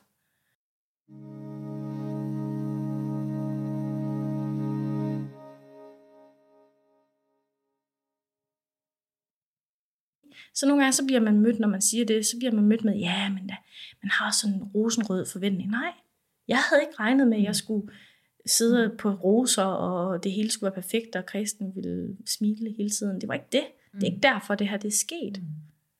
Det er sket, fordi jeg havde et helt hæsligt ammeforløb. Mm. Og fordi, at det, fordi jeg, den der kontinuitet, man blev lovet, den bare udeblev. Mm. Og det er ikke kun, det er heller ikke kun det. Det er, det er mange ting. Mm. Det er det, at han så fik kolik. Det er det, at han var låst i nakken. Mm. Øhm. Det er så provokerende. Jamen det er nemlig bare, ja. fordi så er det ligesom om, du også, altså, du er en lille snifnuk. Mm. Du har haft en eller anden idé. Ja, lige præcis. Og det har jeg ikke. Mm. Jeg har set, ja, og det, også fordi, så folk tror, det er fordi, man ikke har set dårligt. Jeg har veninder, der har haft hårde efterfødselsforløb. Det er ikke nyt for mig. Mm. Så det irriterer mig grænseløst, når folk siger sådan. Mm. Og jeg ved godt, det kommer fra et godt sted. Altså, jeg virkelig, ja, men det føles negligerende, ikke, ja, når folk siger det. lige ja. præcis. Eller, det er en anden ting, som jeg også synes kan være rigtig hård, når folk siger. Og igen, jeg ved, den kommer fra et godt sted, så hvis der sidder nogen, der kender mig, som føler, at, den er, at det er noget, de har sagt, det er ikke noget, jeg har taget personligt fra deres side af, men, men andre møder, der siger, ja, men det er også det er hårdt at blive mor. Mm. Ja, det er det. Men du, du, når du siger sådan, så får det til at lyde som om, at, at jeg, jeg bare ikke kan holde til det. Mm. Altså, jeg ved godt, det ikke er sådan, du mener det. Men, men det er lidt sådan, jeg tager det. Mm. Øh, fordi, ja, og det, det får det også til at lyde som om, at du har haft et normalt forløb, ja. og du så bare ikke har kunne holde til det. Ja, lige mm. præcis. Og, det, og jeg ved godt, det ikke er det, de mener. Og jeg tænker nogle gange, det er fordi, man ikke ved, hvad man skal sige. Og fordi de også oprindeligt, mm. oprindeligt selv synes, mm. de har haft det. Og det har de sikkert også. Mm. Alt er jo relativt. Mm jeg, jeg gør mig da heller ikke til herre over, hvad der er normalt. Mm, mm, Altså, så ja, den bliver jeg sgu også nogle gange lidt ramt af. Mm, mm. Hvor jeg sådan tænker, nej. Jeg kommer til at tænke på, når du fortæller det der med, altså det her armeforløb, der kører skævt. Øhm, jeg kan huske, hvad det betød for mig at amme. Jeg gik ekstremt meget op i, at jeg skulle amme. Mm. Fordi jeg havde, øh, jeg havde sådan nogle oplevelser, inden jeg fødte med, at altså, jeg havde svært ved at blive gravid, og jeg havde en graviditet ud for livmoderen, og jeg var ja. helt vildt bange for øh, at få et kejsersnit og sådan noget, for jeg havde meget behov for, at min krop skulle virke. Mm. Og der skulle være noget omkring det her med at få et barn, som ville fungere for mig. Fordi det med fertiliteten havde været svært. Ikke? Og så, så jeg gik meget op i det der med amning, og det var ikke, øh, det handlede ikke om, øh, det lyder forfærdeligt at sige, men det handlede ikke om, at jeg ville gøre det bedste for mit barn. Det handlede om, at jeg ville præstere. Ja, det kan jeg godt forstå. Ja, ja. Øh, det handlede om, at jeg havde behov for at kunne præstere det her øh, amning. Mm-hmm. Og det var, øh, altså, det, det gik jeg meget op i inden. Da jeg sad i situationen, der handlede det om noget helt andet. Der handlede det om, det føles som om, det handlede om liv og død. Ja. Øh, fordi at øh, altså, mit barn havde nået at være indlagt på neonatalafdelingen, fordi hun havde fået tørstefeber, og min mælk var løbet til alt det der. Mm. Øh, så jeg havde sådan en oplevelse af, at hvis ikke jeg fik den her amning op at køre, eller hvis det gik i vasken, så var det øh, nærmest livstruende. Eller sådan, ikke? Den, det var det jo ikke, fordi selvfølgelig kunne jeg give noget modermælserstatning, det havde jeg jo også allerede gjort. Men det kom til at føles sådan. Kan, kan du huske, hvad du, hvordan havde du det med det? Altså med amning før, og da du stod i det? Det kan jeg sagtens huske, mm. fordi det er også noget af det, jeg nogle gange bliver mødt, blev, i hvert fald i øjeblikket derefter blev mødt med, det var det her med, jamen altså, det var lidt udefra igen det der med, at jamen, altså, det er jo svært at få en amning op at køre, og sådan, hvis man regner med, hvis man har en idé om, at det vil lykkes, hvor jeg sådan tænkte, det havde jeg ikke. Mm. Du havde gjort dig mange ja. tanker inde på grund af brystreduktion. Ja. ja. Mm. Jeg var fuldt ud forberedt på, at det ville blive et problem. Ja. Jeg havde endda sagt, at, at altså, allerede da jeg fik lavet brystreduktionen, havde jeg jo sagt, når flaske, så giver mm. man da det. Mm. Det var en aktiv beslutning. Så jeg ved ikke, hvorfor det kom til at fylde så meget. Mm. Altså, det var så mærkeligt, fordi det var ikke et, et, et behov for at, at kunne det. Mm. Og, og det var heller ikke, altså nærværet kan jeg godt savne. Og jeg kan mm. også huske, at jeg har også siddet med tårer trillende ned af kinderne på dage, hvor han har haft, fordi han blev så også det her famøse 30 minutters barn. Ja. Øhm, mm. Kender det? Yep. Øhm, og øh, hvor han ikke har vel sove, hvor jeg har siddet og tænkt, hvis jeg, altså det der med folk, de siger, de kunne amme deres børn i søvn, mm. søvn. Mm. Wow. Ja. Altså, hvor jeg også har tænkt, det ville, det ville være dejligt at have kunne gjort det, men mm. det var heller ikke, altså, jeg ved ikke, hvorfor det kom til at fylde så meget. Mm. Om det er bare et eller andet med, at jeg kan godt tænke, at hvis vi nu havde haft, om igen, shooter, wooder, kutter, altså man mm. kan sidde og tænke mange tanker efterfølgende. Øh, men jeg har tænkt, hvis vi havde to dages indlæggelse, så havde de spottet, at det her, at mm. enten at jeg havde meget indadvendte brystvorter, at han var låst i nakken, og jeg har stadigvæk en lille mistanke om, at han har et for kort tungebånd. Mm. Øh, fordi det har jeg selv. Mm. Jeg ved ikke, om det er afligt, men ja. Øhm, og så, jeg tog hjem fra det sygehus med tanken om, jamen de ville ikke sende mig hjem, hvis ikke de mm. troede, det her det var ved at lykkes. Mm. Så, så fordi, jeg tror, det gav mig et håb. Mm. Og det håb, tror jeg ikke nødvendigvis var sundt. Mm. Øhm, ja, ja. Altså, jeg ved ikke, jeg er glad for de 12 dage, og jeg er glad for, at jeg kæmpede. Øh, og jeg er glad for, at vi prøvede, og virkelig bare nu kan sige, at det var ikke lykkedes. Mm. Altså, det, kan, det kan jeg sige med ro i mm. maven, mm. med de forudsætninger, vi havde. Men det, der skete, det var ikke lykkedes mm. under nogen omstændigheder. Mm. Øhm, det er dejligt at kunne sige det, mm. men det tog også noget tid mm. at kunne sige det. Mm. Ja, så jeg, jeg ved ikke, hvorfor det kom til at fylde så meget. Lige da du skulle tage beslutningen, der havde du det ikke sådan med det, eller hvordan havde du det? Jamen lige da jeg sad i beslutningen øh, altså, om at stoppe, der, var det jo, der, var, der havde min mand jo stillet mig de her spørgsmål ja. her med, at, øh, hvad, hvad, hvad var positivt ved at stoppe, og positivt ved at, at, at, at fortsætte hvor jeg ikke kunne sige noget om at fortsætte. Så på én gang, på samme tid, var den meget nem mm. beslutning, mm. den nemmeste beslutning, og, og alligevel også enormt svær, mm. fordi, at, fordi det var også ligesom, altså nu vi virkelig bare kæmpede, så det var sådan, Bleh, ikke? Mm. Ja. Jeg kan relatere til så mange af de ting, du siger. Mm. Det der med, at altså jeg kan bare huske det, når der er flere, der har sagt til mig, men sådan, det eneste, man skal huske at have med, jo egentlig, det er jo bare sådan nogle blæer, eller sådan. Og jeg var sådan, nej, nej, jeg skal have tusind ting ja. med. Jeg er sådan helt ude af skide, hvis ikke at... Øh, altså, hvis Men, jeg har glemt der flaske, eller øh, pulver, ja. eller... Man rejser ikke let med Nej. et flaskebarn. Nej. Man rejser generelt ikke let med babyer. altså det, de fylder rigtig meget, men uh, ja. Jamen, jeg synes også, altså bare sådan noget som at rense de der flasker der. Ja, det er, ja. Og min mand står jo stadig, altså det, her- den pligt har han meget venligt taget til sig. Ja. Øhm, og det er igen meget taknemmelig for. Øhm, men bare det der med at rense dem. Vi, vi, det gik ikke ret lang tid, før vi købte sådan en sterilisator Nej, til mikrobølgeovnen. Ja. Og det er jeg bare så glad for. Ja. Det kan godt være, at det ikke vil tage længere, altså længere tid at gøre ja. Det på den anden måde. Men det giver bare noget ro at sige.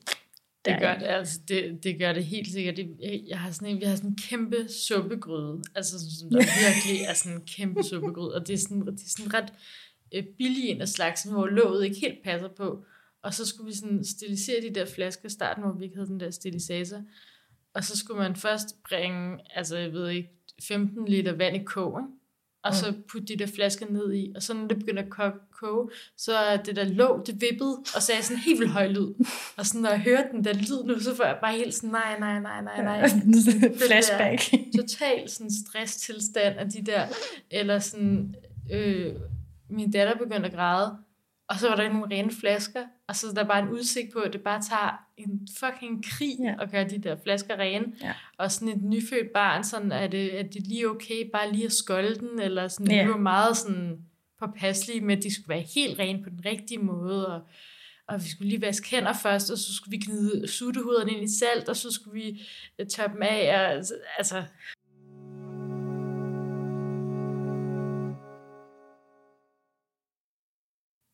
Og så også med at have flasker nok.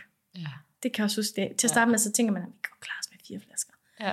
Ret hurtigt fandt vi ud af, at vi var nødt til at have til et døgn, for vi gad ikke at stå og vaske flasker flere gange om dagen. Det gad vi simpelthen ikke. Jeg tror nærmest, det vi troede i starten, at man bare havde én. Ja. Du ved. sådan, det er jo bare sutteflasken. Sådan. Ja, præcis. Man ved det jo ikke, fordi Nej. det er ikke det, man sætter sådan noget og læser om. Nej, nej. Og jeg kan også, altså, jeg, jeg vil egentlig gerne gøre det lidt bæredygtigt. Så jeg tror, hvis jeg havde haft tid til det, så havde jeg måske også fundet ud af noget med nogle glasflasker eller et eller andet. Ja. Men nu er det bare sådan ni plastikflasker, vi har stående derhjemme. Og det, det er ikke, fordi jeg er imod plastik, men altså, til i bagspejlet, så ville jeg da egentlig gerne have haft noget ordentligt ja. noget. Ja. Men det var bare det, vi havde. Ja. Det var de der, de er snedige, de der producenter, ikke også? Fordi den ene flaske, du har, det er sådan en lille 100 ml eller Ja, ja, det 120 er ml. den, man starter med. Ja. Og så, ja. Og så har de hugt på den Ah, model, og så er det ja. bare det. Altså, der er ikke noget at gøre. Vi er jo bare nødt til at købe den flasketype. Ja. Ah, ja. Hvor mange flasker skal man bruge? Jeg tror, vi har ni. ja, det har vi også. Ja. Er det det gyldne antal? Det ved jeg ikke, hvordan Det er vi har på. Jeg tror bare, det er det, der har passet. Vi havde, ja, af de store flasker. Altså, de Ja. små flasker bruger vi ikke længere. Mm. Ja. Hvordan havde du det sådan? Jeg kan huske, at jeg havde det sådan lidt, øh, lidt svært med nogle gange i, i mødergruppe, og så sidde og se på alle de andre, der ammede, og så, og så skulle tage, slæbe hele mit flaskeshow frem, sådan Ja. ud fra gangen af, og den ene flaske og den anden flaske, og så lige gøre plads til det på bordet, og sidde og hælde det ene vand øh, op i, og koldt vand og varmt vand, og blande rundt, og lige tabe ja. noget ud over bordet, og sådan, altså, det, jeg synes bare, det var sådan, jeg synes, det så latterligt ud, altså, ja. i forhold til, at man bare lige kunne hive brystet frem. Jo, Jamen det var, og det var det samme i forhold til den der svømmehalsoplevelse der. Altså jo, det, det kan også, men heldigvis i godsøjen, fordi det er jo ikke, det er jo synd for hende også. Men der var en anden mor i mødergruppen, som det heller ikke lykkedes ordentligt Mm. for. Hun hvilede meget mere i det, end jeg gjorde. Øhm, hvordan, det ved jeg ikke. Men jeg tror måske egentlig, hun var meget forberedt på det fra start af. Og det er jo fedt for hende. Altså. Øh, så der var en anden mor, det var så hende, der brugte mammeflasker, i stedet hvor vi brugte Philips. Altså vi kunne ikke sådan hjælpe hinanden med det, mm. går. Øhm, men øh, ja, jamen det, er, det, det kan jeg godt huske, det havde jeg også sådan lidt. Og så var der også en mor i mødergruppen, der ikke havde mikrobølgeovn, fordi det var noget farligt noget, tror jeg, at hun synes. Hvilket igen også er fair nok, hvis man synes det. Man lige, jeg vidste ikke, da jeg kom derhjem, så havde jeg, Mm. jeg havde ikke kogende vand med hjemmefra. Ja. Ja. Ellers så havde jeg haft noget med i termokanden. Mm. Så skulle jeg stå og koge vand på hendes, øh, i en gryde på hendes. Og, og når man igen i starten der, de er jo sultne, når de er sultne. Mm. De venter altså ikke øh, øh, to minutter på, at du, kan ikke forklare dem det. Det kan, Mm. mm. det kan jeg knap nok forklare ham nu. Men øh, i starten der, altså, det tager tid at lave en flaske. Det var også sindssygt stressende om aftenen. Det første lange stykke tid, der, der stod vi begge to op Mm. mm. om natten, når han skulle have Ja. flaske. Fordi så var der en, der lavede flasken, og den anden trøstede ham. Yes. Ja. Hvad er det dumt, Ja. altså. Ej, det har jeg næsten glemt, det der Ja. med, at fuck, hvor er det altså, nogle lange sekunder og minutter fra, at et spædbarn græder til, at man får komme ud i køkkenet, og så, Ja. altså, og, og, og, man skal bruge to hænder for at lave en flaske. Ja.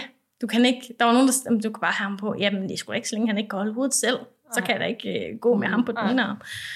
Øh, og så, så har vi jo alle sammen, det har jeg i hvert fald, tabt flasken, eller spildt vandet, Ja. eller pulver ud over det hele. Ikke? Og så det er jo altid en stressende situation. Ja, også. ja, ja. Ja. Det, men jeg håber og tror på, at næste gang, så er jeg anderledes forberedt. Både på Mm. at prøve at få en amning op at køre, men også, for det vil jeg meget gerne.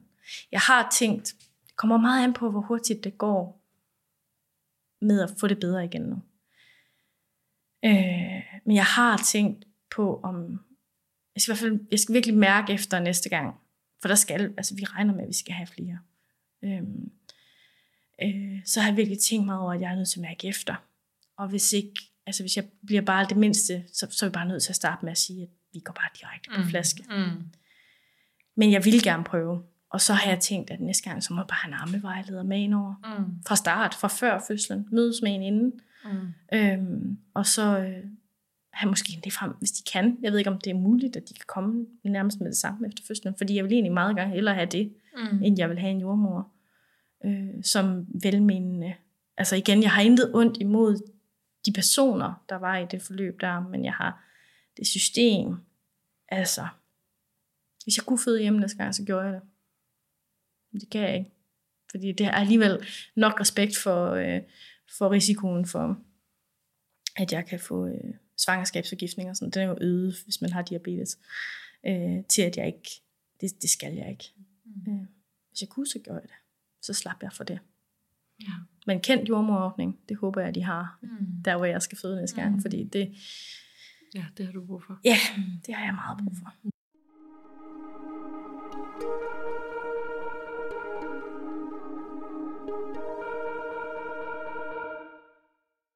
Er du blevet, er der, er der, har folk spurgt sådan, hvorfor ammer du ikke?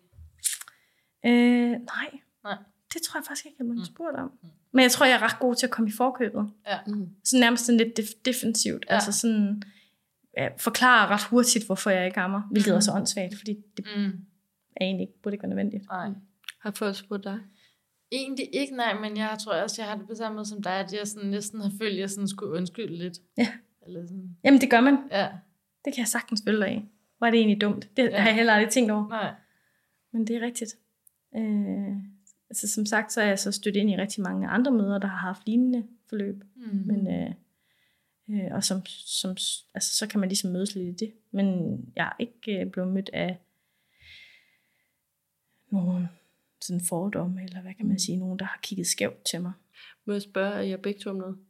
Øh, jeg synes, at man nogle gange hører, når vi taler sådan øh, hårde armeforløb, øh, at øh, der er ja, og jeg ved ikke, om det her er en myte, men det er sådan, så får man sådan at vide det der med, sådan, at folk synes, når de kigger tilbage på det, ærger de så over, at de ikke øh, gav op før, eller sådan stoppede før. Mm. Hvad, hvad ligger der i det? Er det, har I haft det sådan, eller er- er det bare noget, man siger, eller altså, hvad, hvor kommer det derfra? Ja, det ved jeg ikke. Altså, jeg har ikke, den tanker har jeg ikke. Nej. Altså, jeg ved ikke, det, det, jeg, jeg ved ikke, på en eller anden måde, så synes jeg, sådan, jeg burde have det på den måde, fordi at jeg, altså, vi, jeg blev ved i fem uger. Mm. Og, Jeg, altså, jeg, jeg, undskyld, jeg kan bare huske, da jeg hørte Ja, din historie, ja. der kan jeg huske, at jeg tænkte, oh, det var lang tid. det var det var virkelig lang tid, det var jo et totalt vanvidsprojekt, fordi der kom jo ikke en dråbe. Altså, Nej. hun har jo aldrig ammet og, og sådan fået, fået noget mælk. Nej. så det var sådan, det var ikke, men vi, altså, vi var også, vi var i chok på det tidspunkt, på Mm. grund af øh, fødslen, og øh, alle de crazy ting, der var sket, så altså, det var bare sådan, det, det skulle bare fucking lykkes. Mm. Det er lort, altså sådan, jeg Mm. ville bare have det, det var slet ikke en mulighed at gå til flaske. Mm. Altså sådan, det, det skulle bare lykkes. Så det, det, var sådan, både øh, sundhedspladser sådan begyndte at være sådan, altså, hvor, hvor lang tid, altså, nej, nej, vi kører bare på, altså, og jeg havde ikke ondt, øh, jeg havde ikke sovl, eller noget, det havde været noget helt andet, hvis jeg, hvis jeg havde haft det.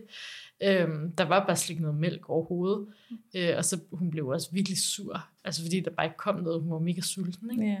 Og så prøvede vi også med sådan noget øh, sådan ammesystem. Og oh, med sådan slanger. Ja, hvor der er sådan nogle slanger, hvor de, de virker som om, at, at de tror, at de får mælk på brystet, men det, altså, det er erstatning, ikke?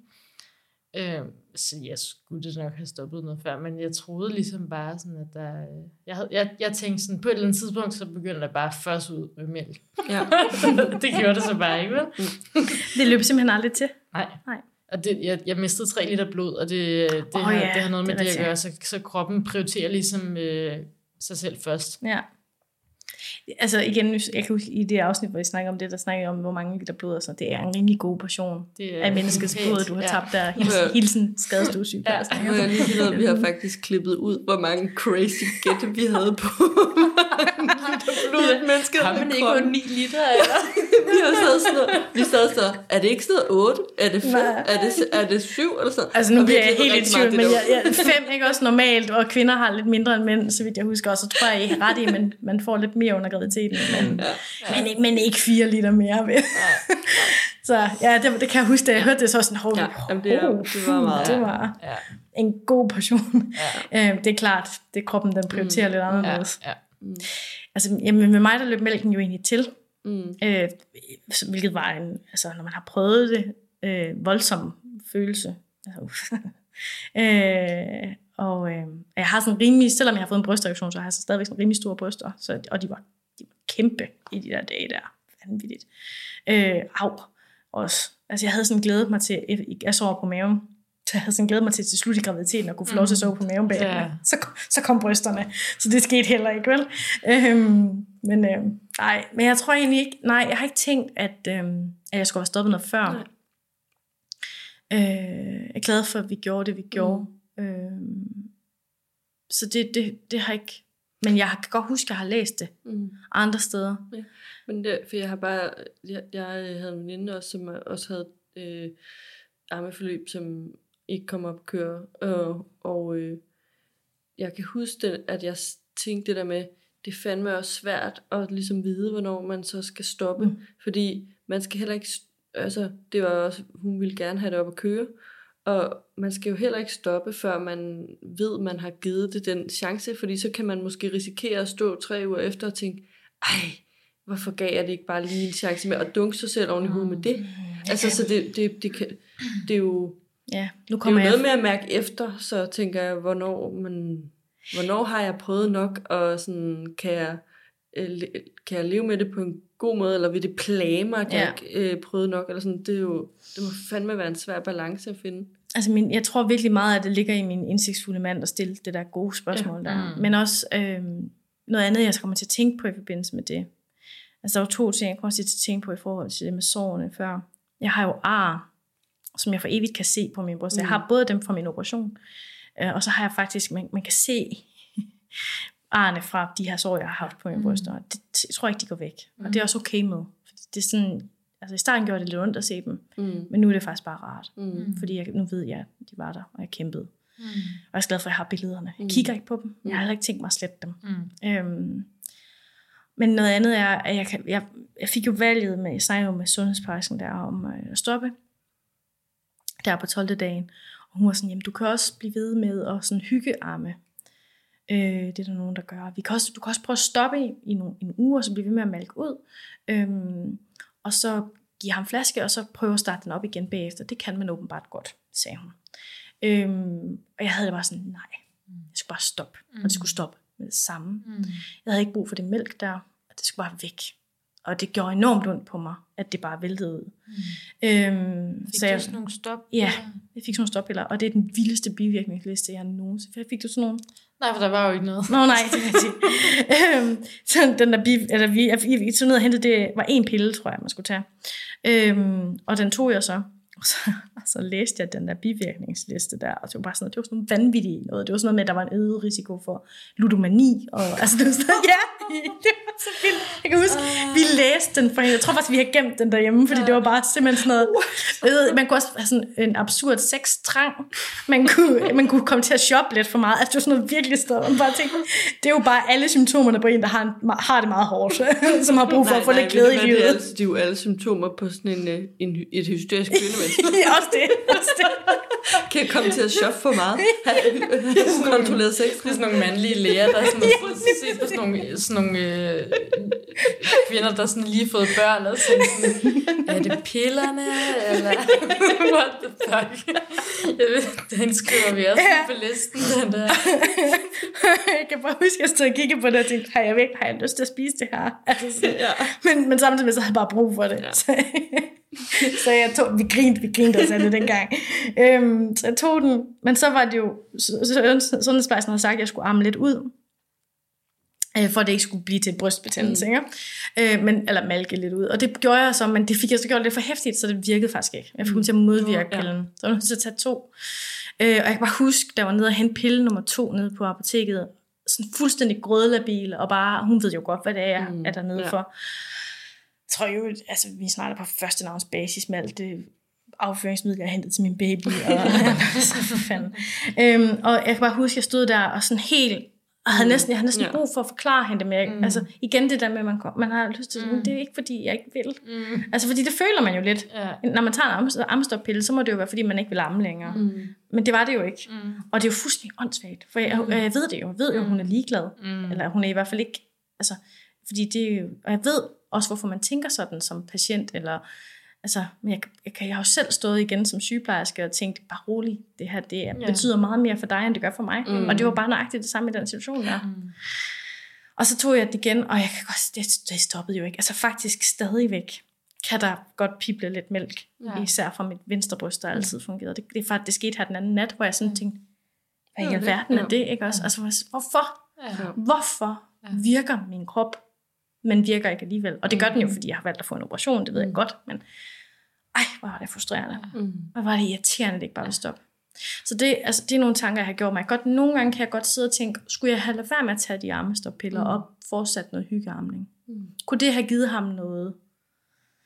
Det ved jeg ikke, om det kunne. Og det havde han ikke gjort ham til en anden baby, end han er i dag. Mm. Og jeg skal bare hele tiden blive med at kigge på min baby og se, at han er ikke en baby mere. Han er, han er 10 måneder.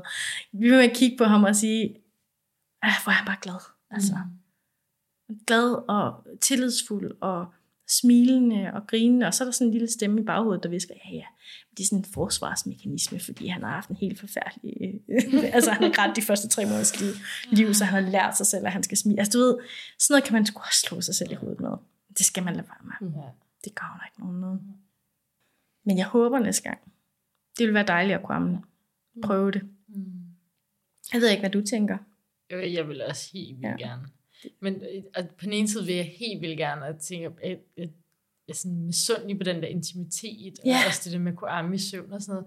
Og på den anden side, så tror jeg, at jeg vil være mere pragmatisk senere. Mm. Altså, når, når barnet lige er lidt ældre, så sådan, om, altså, der er sgu da ikke nogen skade i lige at give flaske også samtidig, og så mm. kunne jeg også lige komme lidt ud med mine venner og sådan noget, ikke? Sådan, på den måde i forhold til, hvis jeg ikke havde givet flaske, så tror jeg, jeg havde været mere sådan, nej, kun amning. Ja. Eller sådan, nu, nah.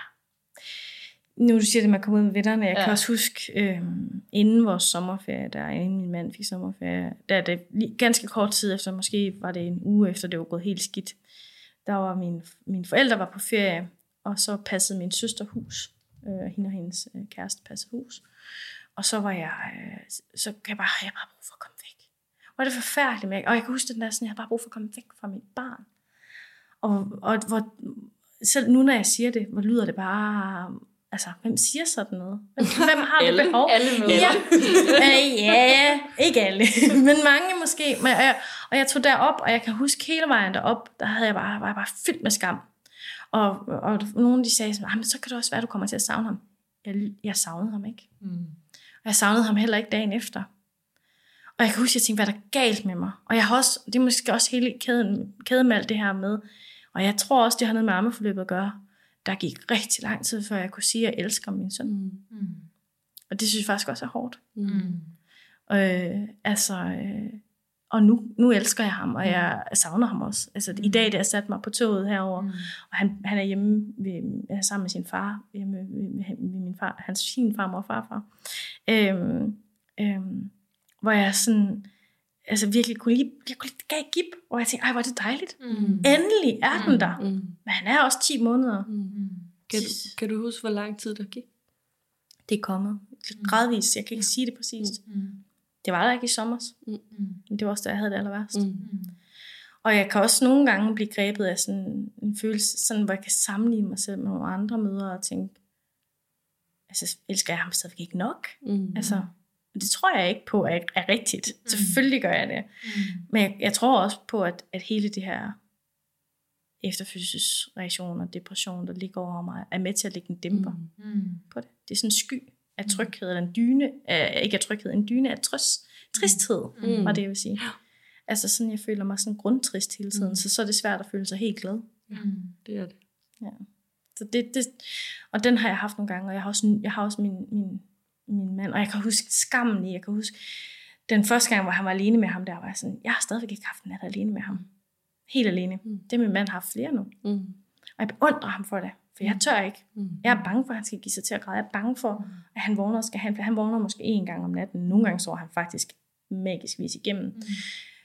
Jeg er bange for, at han vågner om natten, og han skal have flaske, og jeg, han græder. Og jeg, kan ikke, jeg er bange for at stå i den situation. Mm. Øhm, og få den der stressreaktion. Mm. Stadigvæk.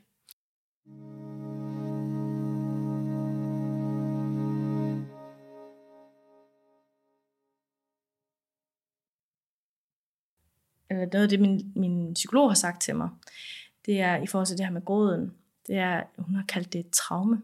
Mm. Altså, det var også voldsomt, første gang hun nævnte det. Altså, at din søn græd så meget? Ja, ja. at det har været et traume for mig. Ja. Mm.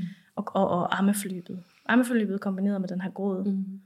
Og når man sidder, og det er jo også noget det, jeg kan huske, jeg sidste gæst her, hun snakkede om i den podcast, jeg har hørt her, sidst i hvert fald, det var, øhm, at når man hører jeres sådan, fødselsforløb, så tænker man, det er et traume. Altså især dit med, med 3 mm. liter blod. Og, og, og, det er et traume, ikke også? Det er sådan en fysisk traume. Og så tænker man, at det er ikke et traume, det jeg har været i. Men det har faktisk betydet enormt meget for mig at sige det højt for mig mm. selv. At det var et traume. Mm. Øh, og hun har også kaldt det sådan PTSD. Mm. Lignende yeah. følger, jeg har. Mm. Og det lyder så voldsomt.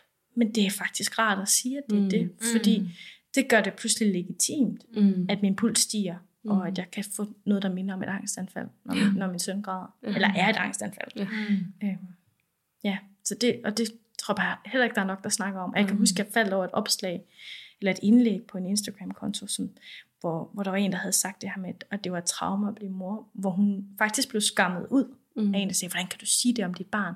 Hvad hvis din barn en dag læser det? Mm. Og det kan jeg da også godt følge, at jeg kan da godt tænke, at jeg vil, kristen må aldrig sidde og tænke, at han har været et traume. Det er ikke ham. Mm. Han er fantastisk. Han har ikke mm. gjort noget forkert. Mm. Men det har været et traume for mig mm. at stå i. Mm. Det her. Mm. Og det er jo en helt vildt vigtig skille. Ja. Mm. Og jeg synes, det er voldsomt, at man kan finde på at sige til en mor, der sidder og åbent fortæller, at det her det har været hårdt. Mm. At det må hun ikke sige, fordi at, øh, at hvorfor må hun egentlig ikke sige det? Mm. Det kan jeg ikke forstå. Mm. Altså, det, det, fordi det er, det er da reelt. Mm. Mm. Og der, der er jo rigtig mange babyer, som har kolik, og som har forældre, som virkelig bliver traumatiseret af det. Mm. Ja. det er, jeg tror, det er ret almindeligt. Ja. At hvis man har et barn, der græder virkelig, virkelig meget, at man så har nogle, øh, ja, bliver traumatiseret af det. Ja. Fik I noget sådan aflæsning på en eller anden måde? Havde I nogen, der kunne komme over og passe par timer, eller hvordan håndterede Nå, I det ja. råd? Eller? Øh, nej, det gjorde vi faktisk ikke. Øhm, altså, vi bor jo, min søster bor i samme by mm. øhm, som os, øhm, men hun har jo arbejde. Mm. Og det, begge, begge bedste forældre har også arbejde, øhm, og bor i øvrigt længere væk. Men den måde, vi ligesom gjorde det på, var ved, at min mand har en fantastisk fleksibel arbejdsplads. Så han fik lov til at tage halve, altså han kunne tage hele hjemmearbejde. Jeg tror så godt, han kunne have fået lov til at kalde det fridag, mm. øhm, eller bruge ferie på det, eller et eller andet. Men han tog halve hjemmearbejdsdage, tre, tre halve hjemmearbejdsdage om ugen, mm. eller to, det kan jeg ikke lige huske. Men som gjorde det overskueligt for mig. Mm. Altså fordi så var han der øhm, om morgenen, og så var det bare lige fire timer, jeg skulle mm. overskue. Mm. Og så passede det med, at det, det drejede sig måske om tre uger, hvor han gjorde det. Mm. Og så skulle vi, havde vi tre uger sommerferie sammen, mm. hvor han tog rigtig meget. Altså min mand har taget rigtig meget. Mm. Og jeg kan nogle gange tænke, at han må føle, at jeg skylder enormt meget. Og når jeg så siger det, så jamen, det er jo ikke fordi, du ikke gør noget. Altså, vi, vi bruger øh, moderne stofblære hjemme også, og øh, det er mig, der står for alt vask af dem og sådan noget der. Og det glemmer jeg jo nogle gange. Ja, det er også et ret stort arbejde. ja, lige præcis. Mm. Det er sådan noget, vi selv har valgt. Mm. Men øh, ja. Så det var den måde, vi ligesom kunne gøre det på. Mm. Jeg kunne godt, jeg ved ikke, hvad man gør. Altså, hvad gør man? Mm. Hvad havde vi gjort, hvis ikke vi kunne gøre det? Ja. Det ved jeg ikke. Mm. Ja. Åh, men det er rart at snakke om. Ja. Det er det altså. Det var godt at høre din historie. Ja. ja. Mange tak. Ja, selv tak. Tak fordi jeg måtte komme. mm. Tak fordi du ville komme. Mm. Du har lyttet til Eftervejer. En podcast om traumatiske og svære fødsler og efterfødselsforløb. Musikken er produceret af Mike Kjærsi. Hvis du selv har oplevet en traumatisk fødsel eller efterfødselsforløb og har lyst til at dele din historie, så skriv til os på eftervejerpodcast.gmail.com Du kan også følge os på Instagram, hvor vi hedder Eftervejer.